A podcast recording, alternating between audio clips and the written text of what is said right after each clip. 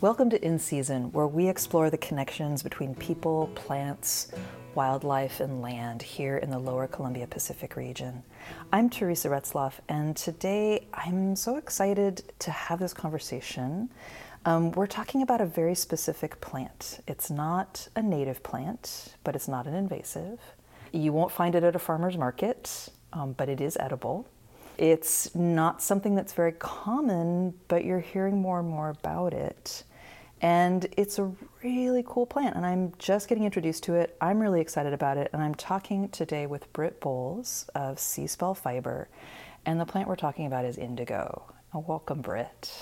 Thanks so much for having me, Teresa. It's an oh, honor. It is so fun to be talking to you. And this is such a fascinating plant. I mean, I've been hearing the word indigo swirling around the kind of local food, local flowers, local something world for a while now as the like natural dye, plant dye community has kind of also risen to the surface and coming out of this whole interest in you know, finding alternative ways to um, use plants and explore different ways of doing things in maybe a, a slightly less harmful to the environment kind of way.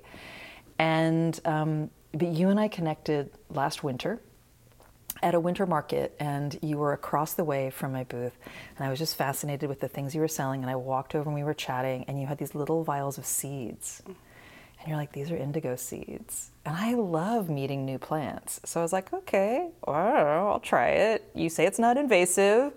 Uh, it's not too hard to grow. Cool, I'll give it a try. And I started growing it this year. And then this, this conversation has happened. And you came out and you harvested some and you showed me some of the cool things that it does and talked to me about it. And I've just been blown away. So I feel like I'm late to the party, but like tell me about yourself and what you do and how did you get connected to this plant? You know, first I'll say that indigo does that. It just kind of sneaks up on you and just like whisks you off your feet. It's very romantic that way. it's very, I think, no one goes looking for it, but the right people find it. In that I didn't go looking for it either. Um, I didn't know, I didn't think I even knew what I could could look for. To be honest, um, the way that I found indigo was through another artist in California. They were using natural indigo pigment in the dyeing of their textiles. Um, and this artist is Rachel Bloodgett of Serpent and Bow. And I came across them talking about using natural indigo and I knew indigo was a color on the spectrum, but I never thought about what it actually was. Like, where does it come from? Mm-hmm. And that was the blue Pandora box that opened for me. really, I'm going, wait a minute. What do you mean natural? You know, what is it? Mineral? Is it a plant? Where are we getting this? Um, so I dove down, just uh, I think really an internet rabbit hole of trying to figure out where where could this come from. Um, and where where could we possibly get it here locally. Um, what got, was anyone growing it in Oregon? Well, I got really lucky. So kind of after finding some pigment online that was coming from afar, first my first interaction with natural indigo was from plants coming from um, Guatemala and also India and Pakistan. So very far away, shipping dry pigment um, from plants that don't grow here at all. I don't really like it here in the Pacific Northwest. They're indigofera plants. They like it really hot. But during that kind of stepping stone series of digging more and more into the other plants that also give indigo, I found a local farmer on Sauvie Island. Um, so Kara of Vibrant Valley Farm was growing this plant in her first year. And she was introduced to it by a man named Rowland Ricketts out of Indiana who studied in Japan and his wife is Japanese. She's a weaver. He's the dyer. They have a beautiful relationship. Uh, and he was really the person who made seeds accessible by growing large quantities and selling seeds to folks here in the US. So the Japanese yeah. indigo is one that grows well in our area. I mean, I could, I could see that, I guess, in a sense, because yeah. Japan is a much more northern country right. in a lot of ways. It's not as hot and tropical as as some of the other countries that you mentioned where indigo grows. And so are they are they related as plants? Is it is it like a family? That's a good question. So, indigo isn't just one species or one family. It is really essentially it is the potential for color that is present in many species in different families. And that potential for color is called indican. So it's a precursor chemical, and you never see it in its state as blue. You would walk past it. It's a green plant in yeah, every species. Absolutely, the plants I'm growing, Yeah. they're, they're green leaves. They're beautiful dark Yeah. green, but I would never think that Right. the colors are going to come out of it that have come out of it. Right. Yeah, no one does. so, um, really, what we've discovered is that this indican precursor chemical is present. So, we call these collection of plants indigo bearing plants. And they can come from the Indigofera legume pea family, they can come from the brassica cabbage family, they can come from the buckwheat knotweed family, which is what the Japanese indigo comes from. Just not to be confused with Japanese knotweed, which is Japonica fallopian, totally different plant. Um, So it's not what I'm growing on my farm. I just want to say this. Yeah. This is not, not I'm not growing there's, knotweed. there's a there's a cross between common names and also what we what we call Latin names or scientific names that can sometimes confuse people. Um, but if we examine those scientific names side by side, Japonica fallopian and Persicaria tinctoria, very different. Two totally different things. One very invasive, the one you're growing on your farm is an annual frost sensitive, non invasive plant. So we can take confidence in that. And people all over Asia have been growing this plant for millennia. Um, not just Japan, but China, Vietnam, Thailand, Korea, Laos, the Philippines. Um, I think that the direct line of seed actually came from a region in China and dispersed. Um, kind of the plant dispersed from that central location is what my my Japanese teacher told me recently. Um, but most of the seeds coming to the U.S. come from Japan, so we nicknamed, common named them Japanese indigo. So that's the story of the kind of the lineage of it. And so Rowland Ricketts, just to cycle back to him, um, he got his seeds in Japan, bought them here, um, planted in Indiana, acres, does a really traditional Japanese method called sukumo, composting and drying his leaves, um, making a fermented vat that then dyes fiber that his wife weaves with. He was recently at the Seattle Art Museum doing a big exhibition, really beautiful. Um, you can find his work. And so he influenced Kara to start growing it through a project that was going on um, with um, the Oregon Museum of College, or sorry, the the Museum of Art and Craft, which is no longer. But mm-hmm. at the time they were doing a project, Rowland was invited to come and present indigo, and they really wanted people to see the source. They wanted them to see the connection to the actual plant, not just the dried pigment. So he was able to roundabouts find Kara's farm as the location to grow the indigo for that season. And uh, as a farmer, she was really focused on farming her her crops, her viable Yeah. crops. But when she saw kind of the magic of it, right? Yeah. Snuck up on her. Well, I was, I mean, I'll confess, I was pretty indifferent to it. Yeah. I mean, it was like, oh, it's a plant. I'm curious about it. People keep talking about Sure. it. Maybe someone's going to want to use some to dye some things. But then you came out that day. Yeah. I mean, you really are like a Pied Piper of this, of indigo in a sense. Because, I mean, I, I thought I was going to talk to you for maybe 10 minutes and then just go off and do my stuff. And you're like mashing up the leaves and showing me the, the pigment coming out. And I had a bee sting, and you're like, rub it on your bee sting. It's medicinal. And then you're making me taste a leaf. and it's like, eh, it doesn't taste like much, but it's edible and it didn't kill me. And, you know, you're talking about making pesto with it and Yeah. all these cool things. And, and then just going into so much about how the plant does what it does and how this pigment comes out. And I just got really captivated and fascinated that this, this kind of innocuous, nothing looking little plant can do so much. Yeah, yeah. and can make such amazing color come out of it. And this is, I mean, this is cool because it does seem like there's a, a resurging interest mm-hmm. in natural plant dyes for fabric and, and thinking about that industry. And y- you mentioned before we started recording that, um, you know, like synthetic dyes are pretty heinous. Yeah.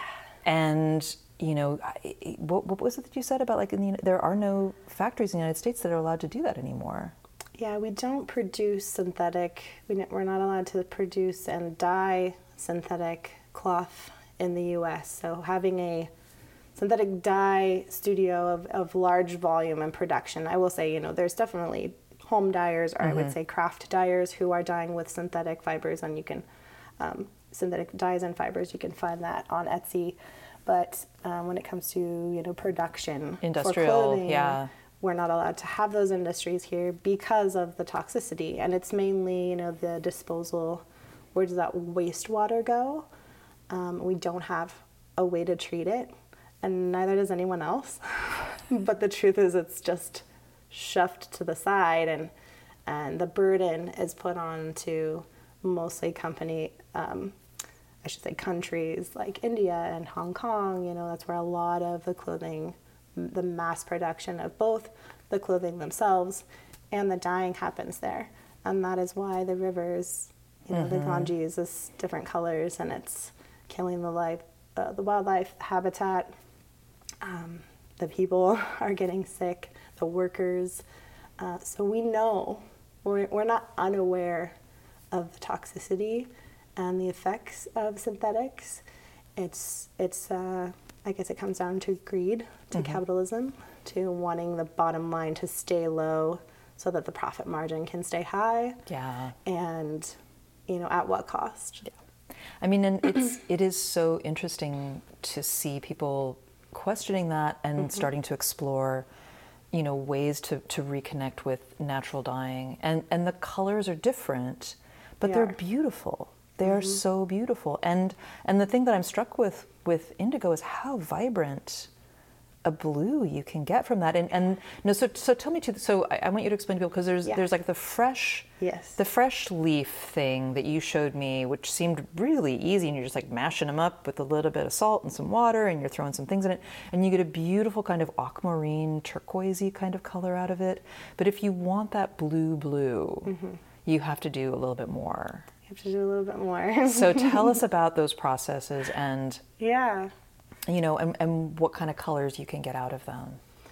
I think that's what's so fascinating, and the more you kind of poke and prod and dig deeper into indigo, is it is multifaceted, and it doesn't just give blue. I like to say indigo's only lesson isn't blue. It has a lot of different lessons for us beyond the medicinal and the edible. Just in the realm of color, I can get a rainbow of that turquoisey sea glass, robin egg blue, all the way from sky to midnight. Um, some people call it the blue of nothingness, all the way to, you know, um, the blue of darkness. Yeah. And, it's uh, very, very dark. And everything in between, right? There's a range. Um, and I think of it a lot like music because that's my background. It's got octaves. It's mm. got it's got the full keyboard range of blues in addition to purples and lilacs from indirubin, another chemical present in the plant. It's got flavonoid yellows, pinks, um, you know, even tans and browns from the tannins. So it really, there's a lot going on in this plant. We kind of hyper focus on the blue because historically that has a lot of significance and maybe it's, a, it's, a, color of great value because yeah. it was so rare. It was hard to find yeah. ways to dye things blue that would, were permanent, sure. and so blue was a color that had value. It had great value, and it, unfortunately, you know, with that value, coming back to greed, unfortunately tied to human history, but that's that's a reoccurring theme. We haven't mm-hmm. learned that lesson yet. Um, and so just to kind of to go backwards a little bit, how indigo came to, um, you know, the U.S. It, it is not indigenous to this this land, and actually the, the indigenous blues that we would have received would have been from minerals, would have been from the vivianite, from the, the spruce cone, the mineral from the ground. Um, and then maybe a few other purpley blues from like salal berry, but maybe more fugitive and not as long lasting as, say, the vivianite would have been. So when this plant came here, it came here in a very traumatic way, just like a lot of what happened with early U.S. history was everything was happening really traumatically. So um, initially, it was brought to the South as a cash crop. This is prior to cotton, prior to rice. Um, this was the main moneymaker. It actually influenced some states where slavery was illegal to reverse that decision to make slavery legal. They saw the money that could be made and they decided to loophole or change their stance on slavery so that they could become an indigo protection facility. This happened in Georgia. So, South Carolina and the Sea Islands, um, those were kind of big epicenters for where this indigo production was happening, mostly in the mid and late 1700s. Um, and then was the pigment being shipped back to Europe for textile production? It was definitely being shipped all over the world, but a lot of it was Europe, yeah, because indigo pigment that was produced there was called woad, and they were in another war with India and Bengal, and that's where we have the Muhammad.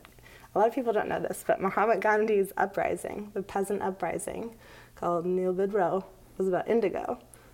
It was the indigo farmers weren't being allowed to grow food. They were being forced by the British colonies to grow indigo only for money, for their benefit, for the king, the crown. And they said no. And we're not going to do that anymore.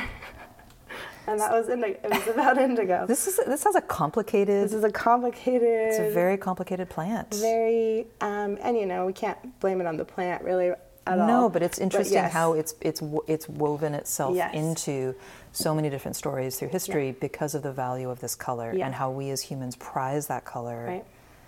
and then prize the plants that we can get it from. Yeah. Mm-hmm. So, was it really just the the rise of synthetic dyeing that kind of killed off the indigo plant industry?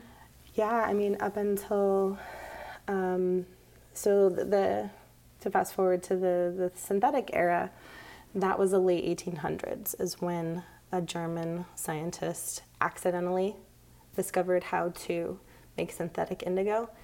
Not on purpose, but it was like a forget actually what they were trying to make, but that became the more important thing. That happens sometimes with um, chemistry. yeah, it was one of the last, or maybe the last colors to be synthesized because it was so different and so tricky. And people really didn't understand the science and chemistry quite yet of it, um, at least in terms of the color molecule conversions and all of that jazz. So, yeah, late 1800s, the discovery, we didn't really start incorporating it into mass production until like 1910, 1915. And then we have Levi's, who in California was like, okay, we got to make this thick workwear. What are we going to dye it with? Indigo, like synthetic indigo was like a no brainer. There was still some crossover between having natural indigo available and synthetics. So there was probably some early, early Levi's that were dyed with natural. And then as soon as the synthetic industry erupted, it was just like faster, easier, more consistent, cheaper. Yeah. That's the really the bottom line is yeah. it was cheaper. So this plant kind of fell out of favor from its mass production. All natural dyes fell out of favor, you know. Mm-hmm. Um, we had synthesized every color by then, and more and more evolutions of those colors and tints and ranges became um, more available. Kremer pigments in, yeah. in Germany is a huge kind of initiator of a lot of different pigments. They hold a pigment library of both synthetics and naturals. Um, but yeah, basically, when we start to go through um, the war and we're talking like post industrial revolution, now we're talking about, you know, the big, um, the big, uh, what do I want to call it? Um, machine operated lines, you know, like cars were starting to be mass produced, clothing was starting to be mass produced, food was mm-hmm. starting to be mass produced, right? Everything was like, how can we get it onto conveyor belts? Mm-hmm. And sure, there's still some human interaction, but we want to make it as fast and as cheap and as quick as, you know, as quick as we can. and yeah, I mean, that's an interesting story right there. And I think yeah. there's been a lot of, you know, rethinking about the choices that we made and the consequences of some of those choices. Yeah. Um, especially in how we connect with nature and the ecosystem that we depend on. Um, Right. If, if you are just joining us here on In Season, I'm having a really fascinating conversation, largely about indigo, but about a lot of other things, yeah. with Britt Boles of Sea Spell Fiber. And um, I, I just want to, I mean, I don't want to run out of time before we talk a little bit about how this plant does what it does because yeah. it's so fascinating. So, yeah. talk us through, you know, you, you come out and you, you oh, cut yeah. a plant and then you want it, maybe you want to do a fresh dye. What do you, yes. what do you do? Yeah, good question. So, the fresh plant is, is simultaneously the easiest thing to work with and the most complicated. The six simple steps you can do with the fresh plant that anyone could do, a kid could do it I mean, you've done this as a kid. You rip up some leaves and you get it juicy, and then you add it to whatever you want to dye, whether it's paper or fiber or whatever. That is literally the the essence of you just kind of mash happen. them together. Mm-hmm. You can mash those leaves right onto your hand, and you'll start seeing that change happen. So, you know, there's a there's a chemical conversion that's happening. A lot of it has to do with, you know, the elements air, water, fire, heat from your hands, heat from the sun. Um, and in particular, the plant has some sugars available. Um, when those sugars and that indican combine with oxygen, we have this new reaction. And that new reaction is kind of fleeting, so we kind of need to work with it immediately.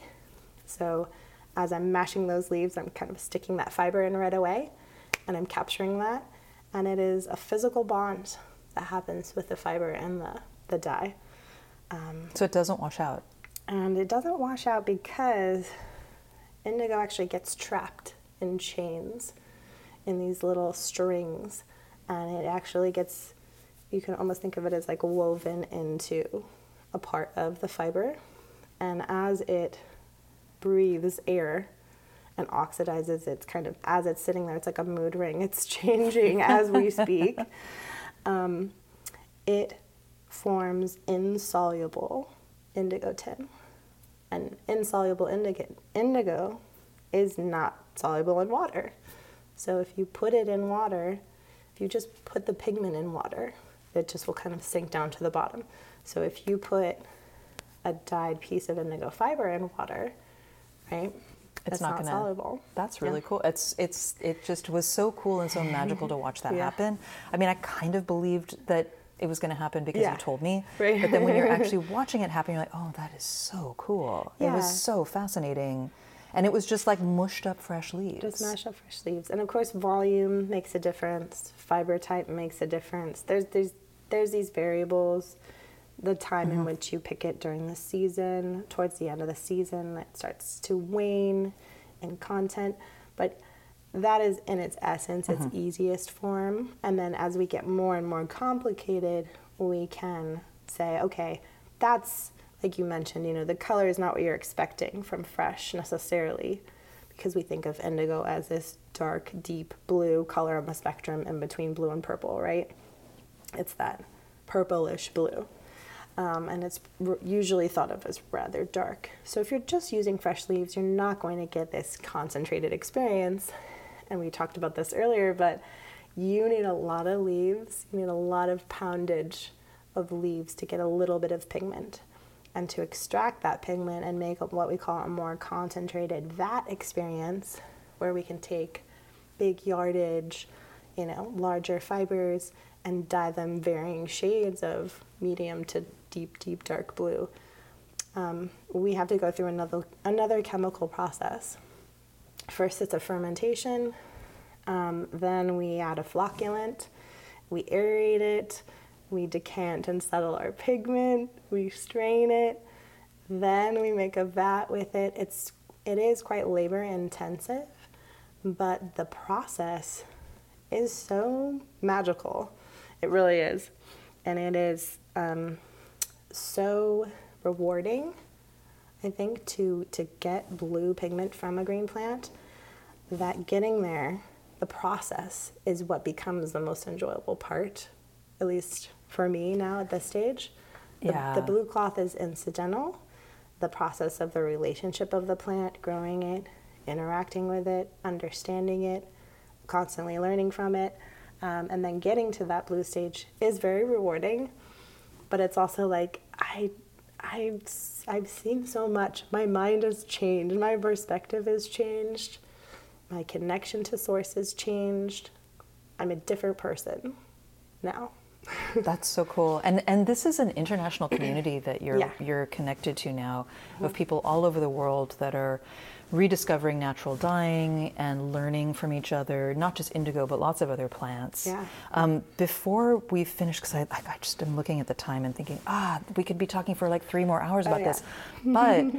you there's many ways people can connect and learn about this. And you have some amazing resources online. You teach workshops.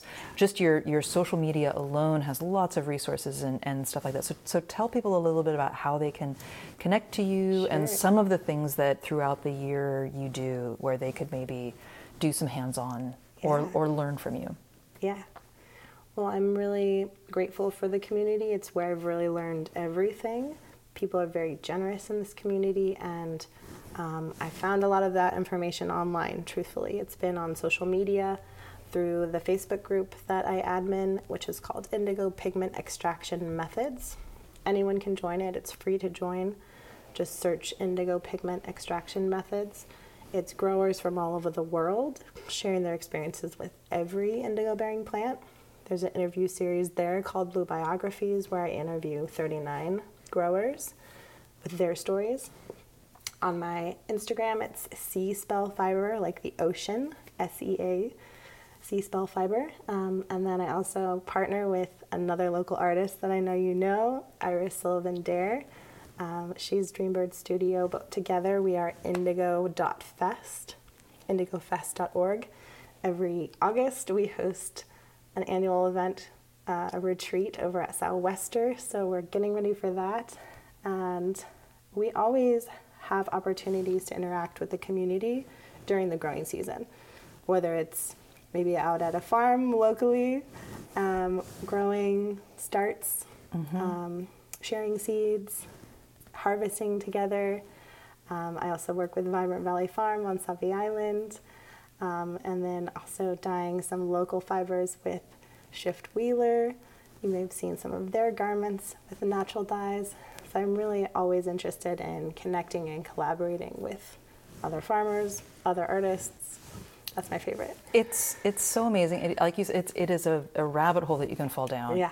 And I'm trying really hard not to fall down it because I don't have time. But I but I'm it's like I'm really curious and and I'm so excited that you introduced me to this plant. Yeah. I I was kind of indifferent to it, I confess, but now I'm like, oh, this is a really cool plant. So It loves where you live, I- so it's happy to be with you. well, I'm I'm happy to know it, and and please, if you, uh, for people who are listening, if you're curious and you want to learn more about natural dyeing and any of this, connect with some of these resources that Britt's put out there, um, or just start doing some searching on your own. There's so much out there. I know there's other people in the community that are working with Mm-hmm. Yeah. natural dyeing, and there's a lot to explore. There's so many plants. Yeah. And it's a wonderful way to connect with nature. Yeah, it is. It's Yes, just it is. magical. It really is. Britt, this has been um, too short, um, but so great. Yeah, it's it's just great. And thank you so much. And thanks everyone for listening today. And um, we'll talk to you next time.